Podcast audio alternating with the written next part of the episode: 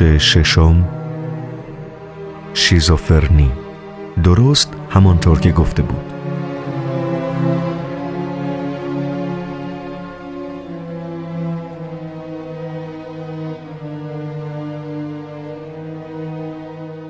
در ساعت یک و نیم صبح مردی ریشو که روپوش سفیدی به تن داشت به سالن پذیرش یک کلینیک روانی معروف وارد شد. ساختمان این کلینیک همین اواخر در حومه مسکو تکمیل شده بود. سه پرستار مرد و ریوخین شاعر دلواپس ایستاده بودند و ایوان نیکولایچ را که روی کاناپه نشسته بود نظاره می کردند.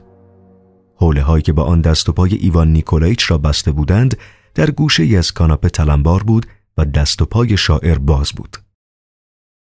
وقتی که مرد وارد شد رنگ از رخسار ریوخین پرید و صرفه ای کرد و با ترس گفت صبح صبح بخیر دکتر دکتر به ریوخین سری تکان داد ولی نگاهش متوجه ایوان نیکولایچ بود که بی حرکت نشسته بود و از عصبانیت به همه چپ چپ نگاه می‌کرد. حتی با آمدن دکتر هم تکانی نخورد.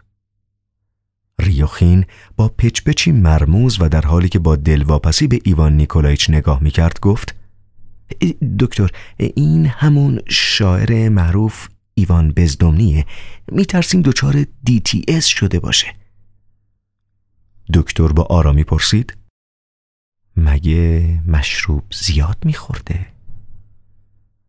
نه خیر گاهی چندتایی می‌خورد ولی نه اونقدر که خیال کرده انکبوت، موش، اجنه یا سگ هار می‌بینه؟ ریوخین یکی خورد و جواب داد نه خیر من هم دیروز و هم امروز صبح دیدمش اون وقت حالش کاملا خوب بود چرا زیر شلواری پوشیده؟ مگه مجبور شدید از تخت خواب بیرونش بیارید؟ دکتر همین شکلی وارد رستوران شد آها آها دکتر با لحنی حاکی از رضایت کامل گفت خراشا چی؟ با کسی دعوا کرده؟ از نرده افتاده و البته تو رستورانم یکی و کتک زد و بعد یکی دو نفر دیگر رو هم متوجه متوجه دکتر این را گفت و به ایوان رو کرد و ادامه داد روز به خیر ایوان بلند و با خشونت گفت چطوری شیاد؟ ریوخین از فرد شرمساری جرأت نکرد به دکتر معدب نگاه کند ولی دکتر که نشانی از دلخوری در او دیده نمی‌شد با حرکت ماهرانه و تمرین شده ای عینکش را برداشت دامن روپوش را کنار زد و شیشه عینک را با پته روپوش پاک کرد و عینک را در جیب پشت شلوارش گذاشت و از ایوان پرسید چند سالتونه؟ ایوان با بی احترامی جواب داد چرا ورم نمی کنید؟ و رو برگرداند چرا اینقدر گوش تلخی می کنی؟ مگه حرف بدی زدم که عصبانی شدی؟ بیست و سه سالمه ایوان هیجان زده این را گفت و ادامه داد و از همه شما شکایت می‌کنم و مخصوصا از تو تخم پیش توفی به ریوخین انداخت از چی شکایت می‌کنی؟ ایوان با عصبانیت جواب داد از اینکه منو یه آدم کاملا سالم و بازداشت کردین و به زور به این دیوونه خونه آوردین ریوخین در این لحظه به ایوان خیره شد و لرزه بر اندامش افتاد در چشمان ایوان ذره علامت جنون دیده نمی‌شد. در گریبایدوف چشمان او کمی مه گرفته بود ولی حالا کاملا روشن و بیغش بود. ریوخین با وحشت اندیشید واقعا کاملا سالمه. چرا اونو به اینجا آوردیم؟ چیزیش نیست. فقط صورتش یکی دوتا خراش داره. دکتر که بر چهار پایه فلزی سفید رنگی با پایه های براغ می نشست به آرامی گفت شما که تو دیوان خانه نیستی. اینجا یک کلینیکه و اگه لازم نباشه قطعا کسی شما رو اینجا نگه نمیداره. ایوان چپ چپ نگاه مشکوکی به دکتر انداخت و زمزمه کرد. خدا رو شکر لاقل بین این همه دیوونه یه آدم حسابی پیدا شد. از همه این دیوونه ها بدتر همین ساشای حقه باز نالایقه. دکتر پرسید این ساشای حق باز نالایق کیه؟ ایوان جواب داد همین ریاخین و با تحقیر به ریاخین اشاره کرد. ریاخین هم چیزی بلغور کرد و با دلخوری اندیشید این نتیجه اون همه محبت واقعا که آدم پس فطرتیه. ایوان نیکولاییچ که یک دفعه حوض کرد به ریوخین حمله کند گفت روحیش شبیه کولاکاست و از همه بدتر این که کولاکی که خودش جای پرولتاریا غالب زده. صورت خبیسش رو نگاه کنین و اونو مقایسه کنین با مزامین متظاهرانه که برای روز ماه میست روده همه اون مزخرفات و درباره به پیش و به جلو پرچمهای برافراشته گفته. ولی اگه به درونش نگاه کنین و افکارش رو در نظر بگیرین حالتون به هم می‌خوره. ایوان نیکولایچ با خباست قهقه زد. ریاخین به سختی نفس می‌کشید و رنگ رخسارش سرخ شد. در ذهنش فقط یک چیز بود. مار در آستین پرورده بود و به کسی کمک کرده بود که در بزنگاه قصد نابودیش را داشت. از همه بدتر این بود که جواب هم نمی توانست بدهد. به دیوانه که نمی شود فوش داد دکتر که به خروش بزدمنی با دقت گوش می‌داد پرسید شما رو دقیقا برای چی به اینجا آوردن؟ خدا می‌دونه. کله خرا گرفتنم و با کنهای کثیفی بستن و توی یه وانت انداختنم. ممکنه بپرسم چرا فقط با یه زیر شلواری به رستوران رفتیم؟ ایوان جواب داد. چندان عجیب نیست. رفتم تو رودخونه مسکو شنا کنم که کسی لباسامو دزدید و لباسای کهنه کثیفشو برای من گذاشت. لخت که نمی‌تونستم تو مسکو راه برم. مجبور شدم هرچی باقی مونده بود بپوشم. چون می‌خواستم هر چه زودتر به رستوران گیر بایدوف برسم. دکتر با کنجکاوی نگاهی به ریوخین انداخت و او هم با اکراه زمزمه کرد. بله اسم رستوران همینه که گفت. دکتر گفت آها. ولی چرا با این عجله؟ اونجا با کسی قرار داشتین؟ ایوان نیکولایچ که مضطرب به اطراف نگاه می‌کرد گفت باید پروفسور رو گیر می آوردم کدوم پروفسور؟ ایوان با نگاه معنیداری پرسید شما برلیوز می‌شناسین؟ آها منظورتون همون برلیوز آهنگسازه؟ ایوان کمی گیج شد کدوم آهنگساز؟ آه نه نه نه نه نه اون آهنگساز فقط هم اسم میشا برلیوزه ریوخین هنوز بیش از آن دلچرکین بود که چیزی بگوید. ولی توضیحی از طرف او لازم به نظر می رسید. برلیوز رئیس ماسولیت دیشب تو پاتریارک رفت زیر قطار. ایوان با عصبانیت به ریوخین رو کرد و گفت بی خود دروغ نگو. تو که در این باره چیزی نمی‌دونی. من اونجا بودم نه تو. اون عمدن مجبورش کرد بیفته زیر قطار. هلش داد؟ این حرفا یعنی چی؟ ایوان که از ناتوانی شنونده در درک اوضاع عصبانی شده بود با تعجب گفت لازم نبود حالش بده. از اون کارایی برمیاد که باور کردنی نیست. اون از قبل می‌دونست که برلیوز میفته زیر قطار. آها. آیا کسی جز شما هم این پروفسور رو دیده؟ نه گرفتاریم همینه. فقط من و برلیوز اونو دیدیم. متوجه. برای بازداشت این قاتل کاریم کردیم؟ در اینجا دکتر چرخید و به خانمی که با روپوش سفید پشت میز نشسته بود با چشم اشاره کرد. این کارو کردم. این شمع از آشپزخونه برداشتم.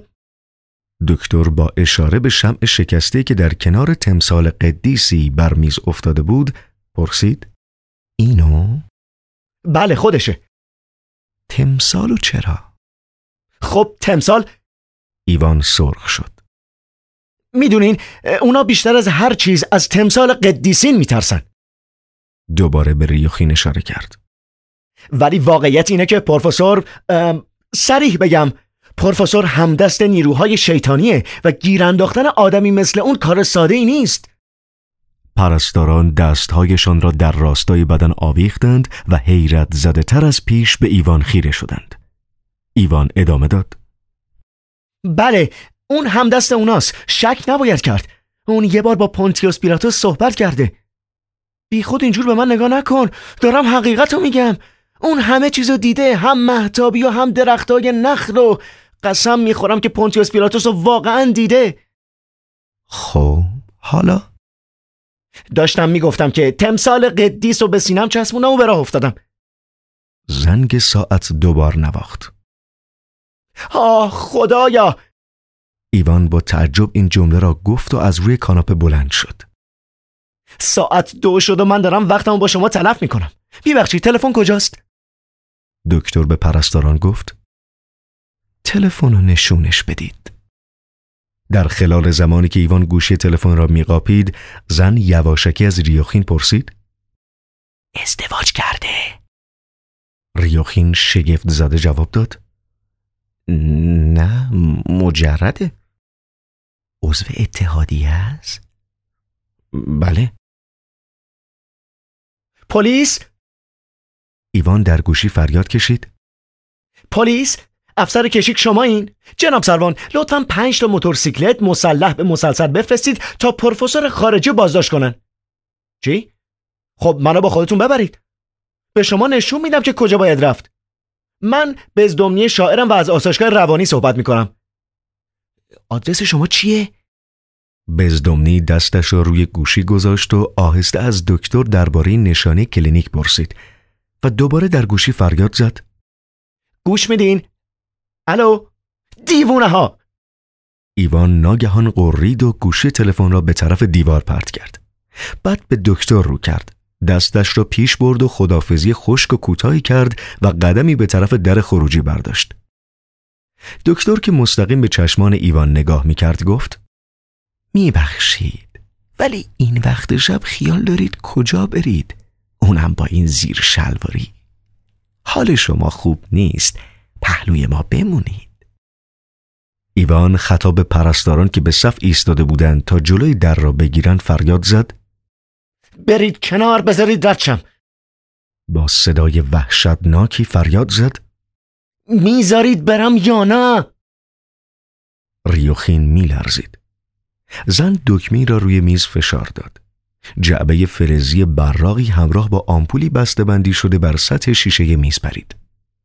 ایوان با نگاهی وحشی مانند شکاری به اطراف نگریست و گفت آها پس کلک شما همینه بله؟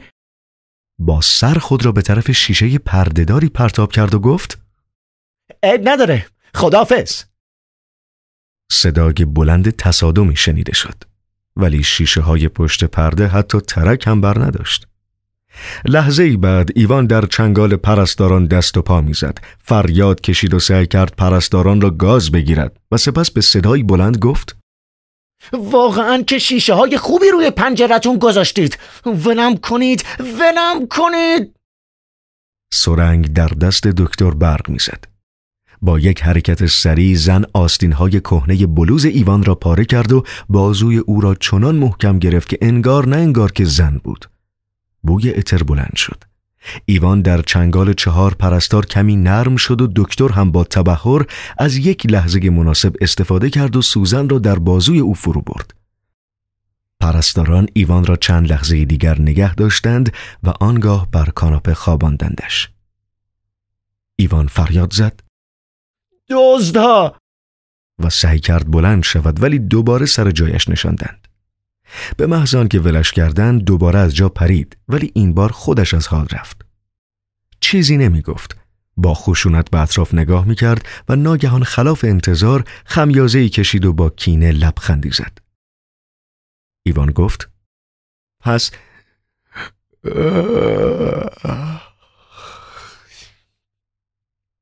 بعد از همه این حرفا خیال دارید حبسم کنید؟ دوباره دهن دری کرد و سرش را بر متکایی گذاشت و مشتانش را مثل کودکی زیر گونهش قرار داد و با صدای خوابالود و آری از نفرت زمزمه کرد. باشه. عیبی نداره. ولی تاوانش رو پس میدین. نشونتون میدم. ولی اگه می‌خواین فعلا موضوع مورد علاقه من پونتیوس پیلاتوسه. پیلاتوس؟ و با گفتن این کلمات چشمان خود را بست.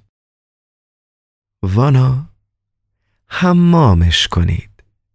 بذاریدش تو اتاق 117 تنها باشه.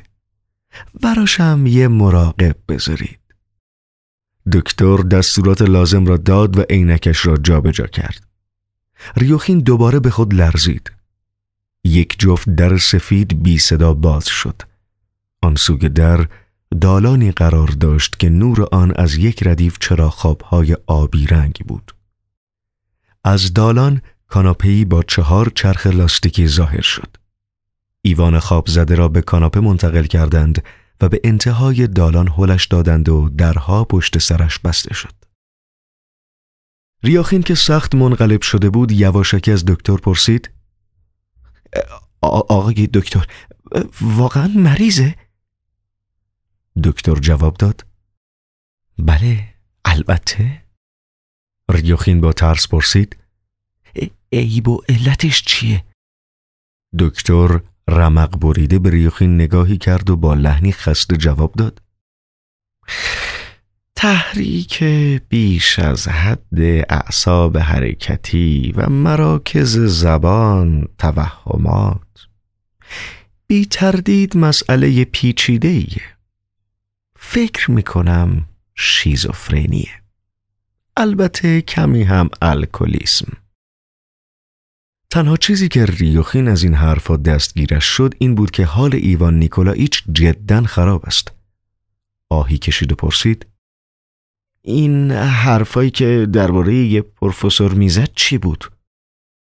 حد می‌زنم کسی و دیده که ذهن پریشونش رو آشفته کرده. البته شاید هم خیال کرده. چند دقیقه بعد وانت داشت ریوخین را به مسکو برمیگرداند. سحر نزدیک می‌شد و چراغهای خیابان که هنوز روشن بود زائد و مزاحم به نظر می آمد.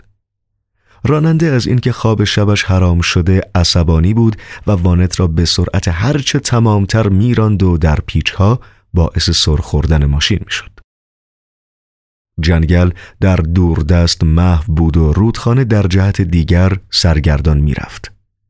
هرچه وانت پیشتر می‌رفت منظره ها نیز تغییر می‌کرد. حسارها، کلبه نگهبان، توده الوارها، تیرهای خشک شده و ترک خورده تلگراف با مقره هایی که بر سیمهای رابط تیرها سوار بود. تلهای سنگ، گودالها. در یک کلام این احساس با آدم دست می‌داد که مسکو پس از پیچ بعدی پیدا خواهد شد و آدم را در خود فرو خواهد برید.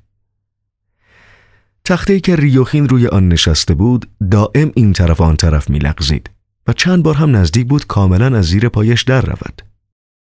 حوله های رستوران که توسط پلیس و بارمن قبل از عزیمت آنها با اتوبوس به پشت وانت انداخته شده بود اکنون همه جای ماشین پر و پخش بود. ریوخین سعی کرد جمع جورشان کند ولی با عصبانیتی ناگهانی زمزمه کرد گور پدرشون من چرا دنبالشون بگردم؟ با پا آنها را از خود دور کرد و به طرف دیگری نگاه کرد. ریوخین دچار حالت افسردگی شده بود. واضح بود که سفرش به آسایشگاه تأثیر عمیقی در او به جا گذاشته. سعی کرد بفهمد چه چیزی اذیتش می کند. آیا همان دالان با چراغهای آبی در ذهنش چنین تأثیری گذاشته بود؟ یا این اندیشه که بزرگترین بدبختی روی زمین این است که آدم عقلش را از دست بدهد.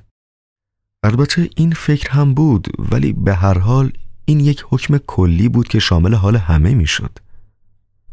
چیز دیگری هم بود. ولی چه بود؟ اهانت. همین بود.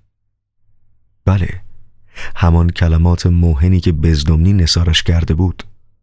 منشأ عذاب نه موهن بودن حرفها که حقیقت داشتن آنها بود شاعر دیگر به اطراف نگاه نمی کرد و در حالی که خودش را می‌خورد افسرده به کف کثیف و لرزان وانت چشم دوخته بود بله اشعار او سی و دو سال داشت آیندهش چه می‌شد؟ این که هر سال چند شعری بگوید تا کی؟ تا وقتی که پیر شود؟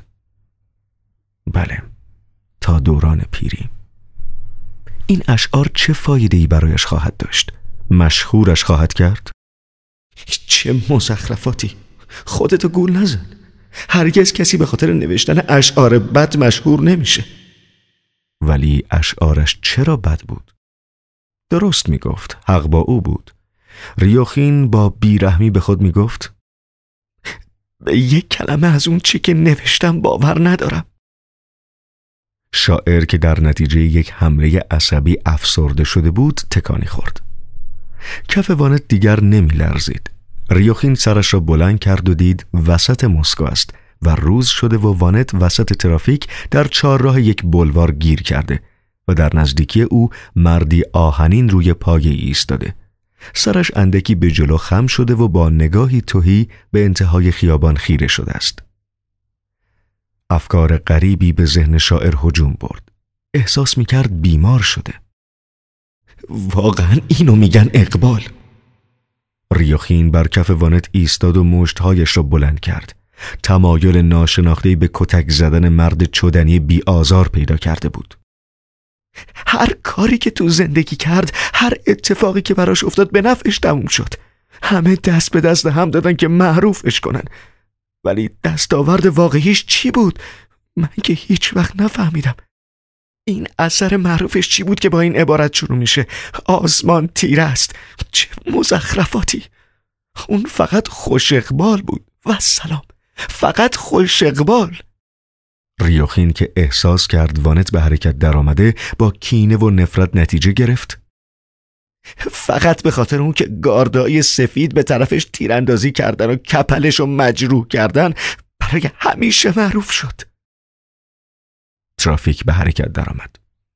کمتر از دو دقیقه بعد شاعر که نه تنها مریض بلکه پیر شده بود به تارومی گریبایدوف قدم گذاشت. تقریبا خالی بود. چند مشتری در گوشه نشسته بودند و لیوانهای مشروبشان را سر میکشیدند و وسط اتاق سخنران معروفی شب کلاه به سر و لیوان شامپانی به دست در جنب و جوش بود. ریوخین که حوله از سر رویش آویزان بود به گرمی از طرف آرشیبالد آرشیبالدوویچ استقبال شد و فورا از شر حولها نجات پیدا کرد.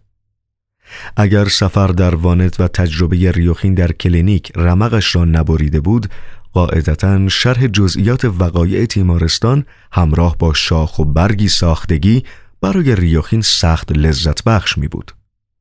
ولی فعلا قدرت این کار را نداشت. گرچه ریوخین معمولا آدم دقیقی نبود ولی این بار بعد از مشقتهای وانت برای اولین بار به دقت به دزد دریایی نگاه کرد و متوجه شد که گرچه او از حال بزدمنی فراوان پرسیده بود و گاه حتی با حالتی متعجب وای وای هم گفته بود ولی در واقع هیچ علاقه‌ای به سرنوشت بزدمنی نداشت و افسوسی به حال او نمی‌خورد.